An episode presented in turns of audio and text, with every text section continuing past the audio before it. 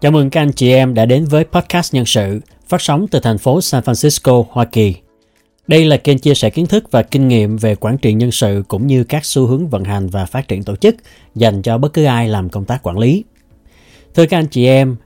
trong bài podcast trước nói về Total Rewards, chúng ta đã cùng nhau học 5 mảng cấu thành nên chương trình đãi ngộ tổng thể theo chuẩn mới nhất mà các công ty tại Mỹ và các nước tiên tiến trên thế giới đang sử dụng.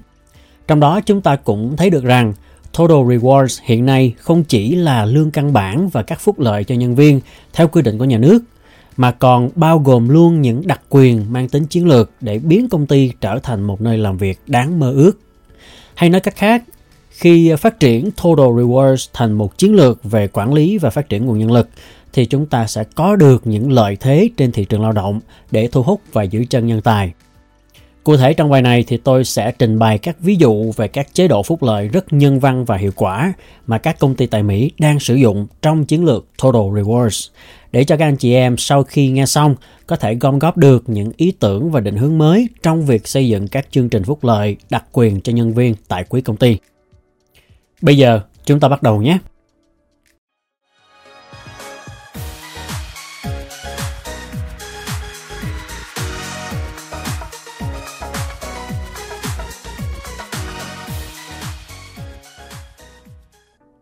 Thưa các anh chị em,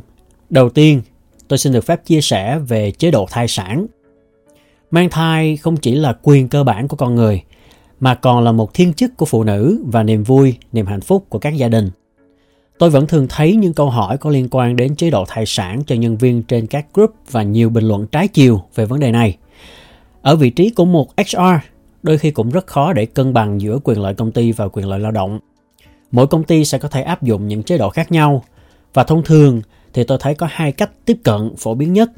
là, thứ nhất, bài toán ngắn hạn, xem thai sản là một gánh nặng cho doanh nghiệp, phạt hoặc là chấm dứt hợp đồng với nhân viên, để rồi từ đó tốn thêm một mớ chi phí để tuyển dụng và đào tạo nhân viên thay thế. Các nhân viên còn lại thấy cách đối xử thực dụng như thế của công ty cũng sẽ không còn hứng thú để hết lòng cống hiến. Hậu quả là nhân viên không gắn kết, tỷ lệ nghỉ việc cao, chi phí nhân sự phát sinh theo cấp số nhân. Thứ hai là tầm nhìn dài hạn, sử dụng thai sản như là một chế độ nhân văn độc đáo để thu hút và giữ chân nhân tài. Xây dựng một môi trường làm việc thân thiện mà nhân viên có thể tin tưởng. Phát triển thương hiệu nhà tuyển dụng thành một nơi quan tâm chăm lo cho nhân viên cả về đời sống gia đình, khiến cho các ứng viên chất lượng luôn mong muốn được đầu quân và trở thành một phần trong cái sứ mệnh đó. Thưa các anh chị em, mỗi cây mỗi hoa, mỗi nhà mỗi cảnh, mỗi công ty sẽ đưa ra một chế độ khác nhau tôi chỉ xin chia sẻ cách mà các công ty đi đầu thế giới đang áp dụng trong vấn đề này với hy vọng là có thể mang đến một góc nhìn mới cho các anh chị em về chế độ thai sản để trong tương lai chúng ta có thể có được các chương trình phúc lợi cho nhân viên theo tầm nhìn dài hạn, chiến lược và mang tính nhân văn. Sau đây là một vài ví dụ rất khu ngầu trong chế độ thai sản của các công ty lớn. Netflix cho nhân viên nghỉ một năm có lương trong thời kỳ thai sản – nhân viên có quyền thoải mái chọn làm việc part-time hoặc là remote để tiện chăm con. Spotify cho nhân viên nghỉ 6 tháng có lương trong thời kỳ thai sản, sau đó cộng thêm một tháng làm việc giờ linh hoạt. Công ty cũng đài thọ 100% chi phí thụ tinh trong ống nghiệm, chữa trị vô sinh dành cho các nhân viên hiếm muộn. Pinterest 3 tháng nghỉ có lương trong thời kỳ thai sản, cộng thêm một tháng làm việc giờ linh hoạt, cộng thêm tư vấn chăm sóc con miễn phí giúp nhân viên sắp xếp đời sống gia đình và công việc một cách ổn định, thăng bằng. Facebook 4 tháng nghỉ có lương trong thời kỳ thai sản, tặng 4.000 đô khi nhân viên sinh con, cung cấp dịch vụ giữ trẻ, quét dọn nhà cửa cho nhân viên có con nhỏ. Coi Guru 5 tháng nghỉ có lương trong thời kỳ thai sản, được công ty đài thọ tiền thuê người giữ con trong thời gian đi làm. Cerner Ngoài việc cho phép nhân viên nghỉ thai sản có lương thì còn cung cấp hẳn hai nhà giữ trẻ tại công ty để giữ con cho nhân viên tặng 5.000 đô cho nhân viên khi nhận con nuôi, đài thọ toàn bộ chi phí cho nhân viên chữa trị hiếm muộn hoặc là thụ tinh trong ống nghiệm. Domo cho phép nhân viên nghỉ thai sản có lương, tặng 2.000 đô cho mẹ bầu và bé mua quần áo, tặng thêm 1.000 đô khi sinh con. Thì đây đều là những ví dụ về các chế độ thai sản mà các công ty tại Mỹ đã và đang áp dụng cho nhân viên và cũng là một chiến lược biến các chương trình Total Rewards trở thành nam châm thu hút và giữ chân nhân tài cho tổ chức. Tất nhiên không phải công ty nào cũng có đủ nguồn lực để thực thi các chương trình phúc lợi này rồi. Nhưng à, tất cả các doanh nghiệp tại Mỹ thì ít nhất đều không được phân biệt đối xử với các nhân viên trong thời kỳ thai sản. Lý do vì đó là luật lao động tại Mỹ. Cụ thể, đây là một vài đạo luật về chế độ thai sản mà tất cả các doanh nghiệp, dù lớn hay nhỏ, cũng đều phải tuân thủ. Đạo luật Pregnancy Discrimination Act chống phân biệt đối xử đối với phụ nữ mang thai trong thời kỳ thai sản hoặc là đang có những vấn đề y tế có liên quan. Và đây là luật liên bang, có hiệu lực trên toàn bộ lãnh thổ Hoa Kỳ. Do đó tất cả các doanh nghiệp có bất cứ hành vi nào phân biệt đối xử với nhân viên trong thời kỳ thai sản thì sẽ bị phạt rất nặng, thậm chí là phải đóng cửa và khỏi làm ăn. Đạo luật Family Medical Leave Act FMLA Nhân viên có quyền nghỉ phép 12 tuần không lương trong thời kỳ thai sản mà vẫn giữ được việc làm tại công ty. Nếu như công ty đơn phương chấm dứt hợp đồng trong thời gian này thì sẽ bị kiện vì vi phạm đạo luật. Tại Việt Nam thì à, theo như tôi có tham khảo, luật pháp cũng có những quy định tương tự để bảo vệ quyền lợi chính đáng của người lao động trong thời kỳ mang thai, bao gồm thời gian nghỉ chế độ thai sản, mức hưởng chế độ theo bảo hiểm xã hội, chế độ dưỡng sức, phục hồi sức khỏe sau khi sinh con và chế độ cho người chồng khi mà vợ sinh con. Thì đây là những quyền lợi mà người lao động Việt Nam được hưởng theo quy định của pháp luật về vấn đề thai sản mà người làm quản lý nói chung và làm nhân sự nói riêng rất cần phải nắm bắt. Tôi có để link cụ thể bên dưới ở phần description để các anh chị em có thể theo dõi cụ thể. Thưa các anh chị em, đó là một vài chia sẻ về chế độ thai sản ở Mỹ để các anh chị em có thể tham khảo. Tiếp theo, về các chế độ chăm sóc nhân viên. Như tôi có nói trong các bài trước, thì mảng đầu tư phát triển sự nghiệp cho nhân viên cũng thuộc về Total Rewards. Nhất là đối với thế hệ trẻ hiện nay, không riêng gì ở Mỹ mà cả ở Việt Nam, thì họ có nhu cầu được học hỏi, cọ sát, đào tạo để phát triển nghiệp vụ, trao dồi bản thân. Và họ xem đó là một chế độ rất quan trọng khi chọn đầu quân và gắn bó với các công ty.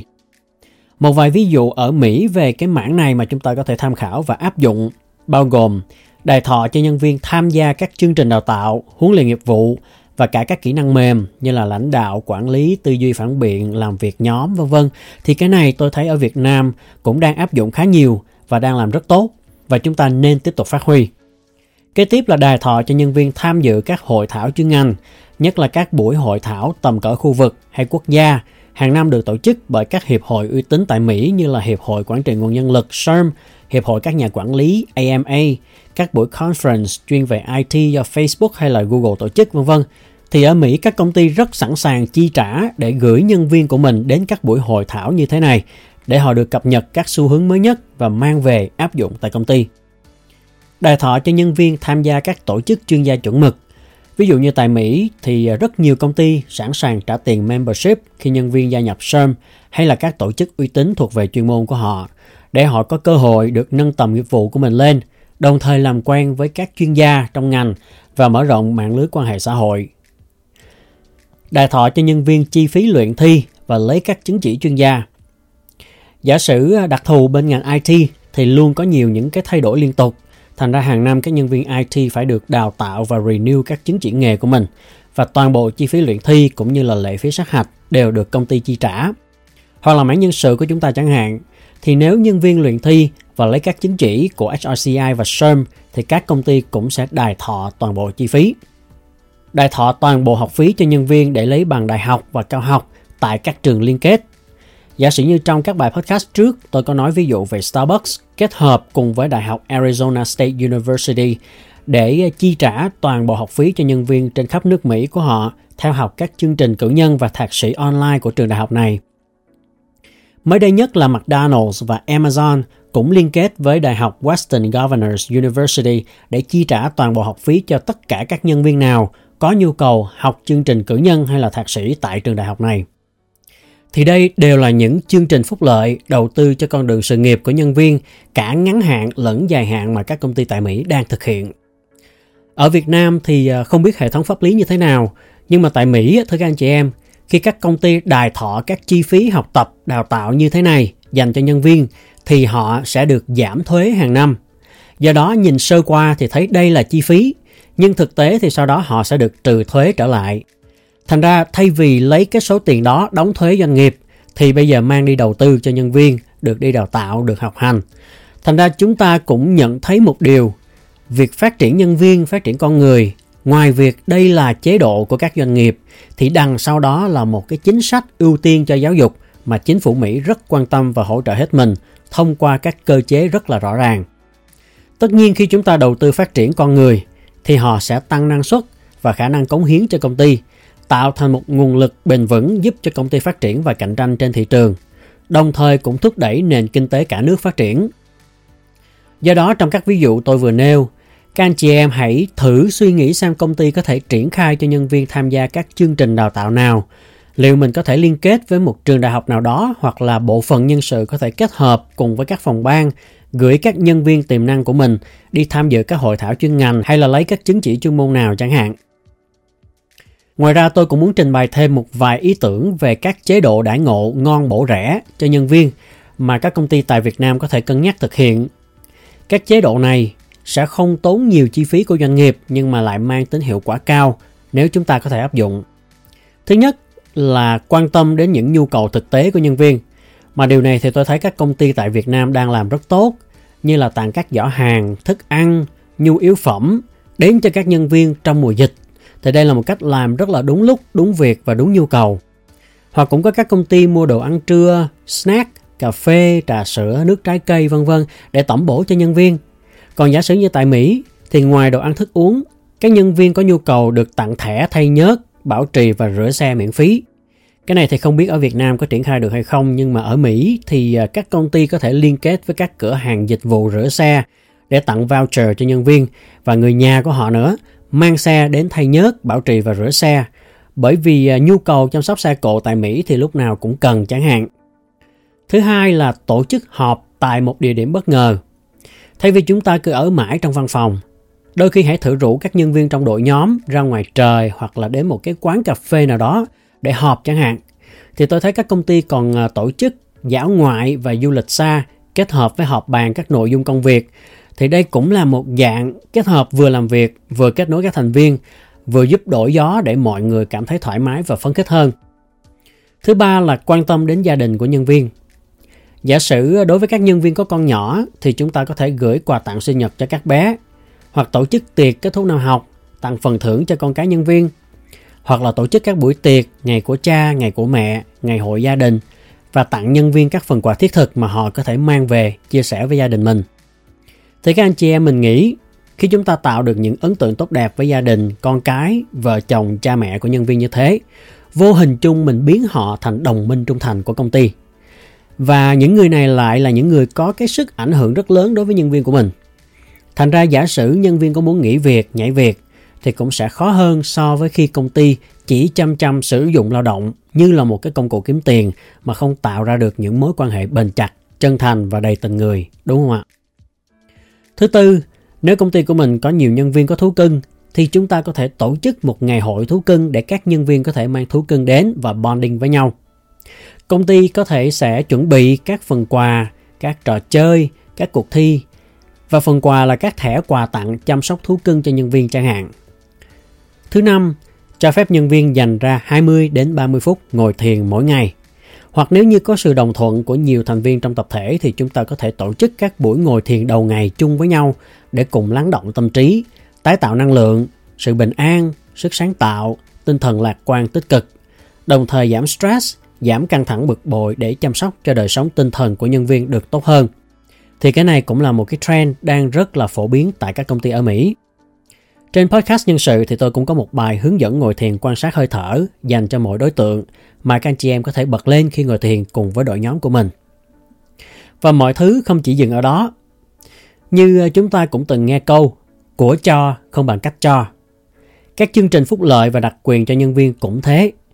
Đối với các công ty nhỏ chưa có ngân sách nhiều thì tất nhiên chúng ta sẽ khó có thể đài thọ cho nhân viên được những gói phúc lợi cao cấp xịn sò được. Nhưng mà điều đó không có nghĩa là chúng ta không thể xây dựng được một chương trình phúc lợi hiệu quả và được nhân viên hưởng ứng. Vì một phần quan trọng nữa là nó còn phụ thuộc vào tấm lòng và thành ý của chúng ta khi mà mình trao tặng.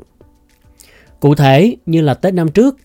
có một ví dụ về một công ty tại Việt Nam đã rất chu đáo trong việc tặng quà Tết cho nhân công của mình bằng cách sắp xếp sẵn các phần quà Tết như là gạo, kẹo, bánh vân vân lên xe của nhân viên trong cái bãi gửi. Để khi nhân viên ra lấy xe thì quà đã được chất sẵn một cách gọn gàng và chắc chắn ngay trên yên xe. Thì những món quà này thật sự không tốn kém quá nhiều đối với doanh nghiệp. Nhưng mà cái cách tặng quà là thể hiện sự trân trọng và chu đáo dành cho nhân viên. Hoặc một ví dụ nữa, không tốn kém gì nhiều, nhưng cũng thể hiện lòng biết ơn đối với nhân viên.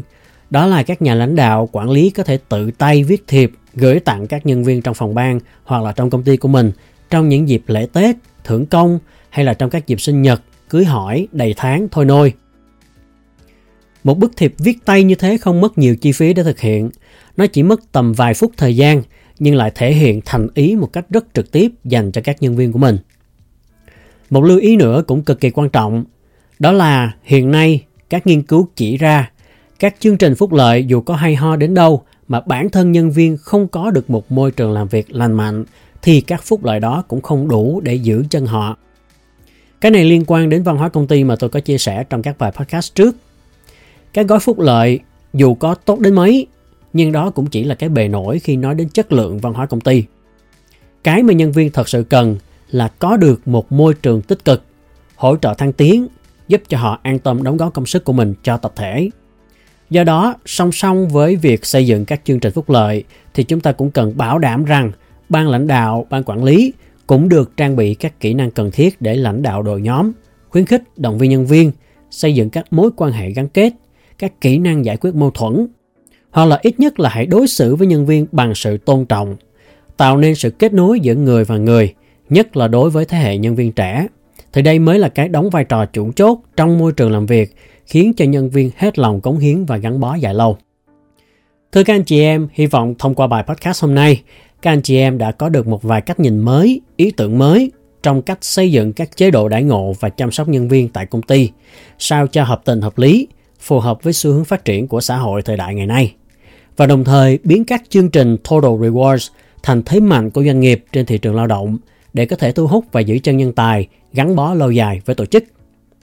Nếu các anh chị em cảm thấy hữu ích thì đừng quên đăng ký kênh và chia sẻ cho bạn bè trong cộng đồng. Rất cảm ơn sự quan tâm theo dõi của các anh chị em đã dành cho podcast nhân sự. Hẹn gặp lại các anh chị em trong những bài tiếp theo.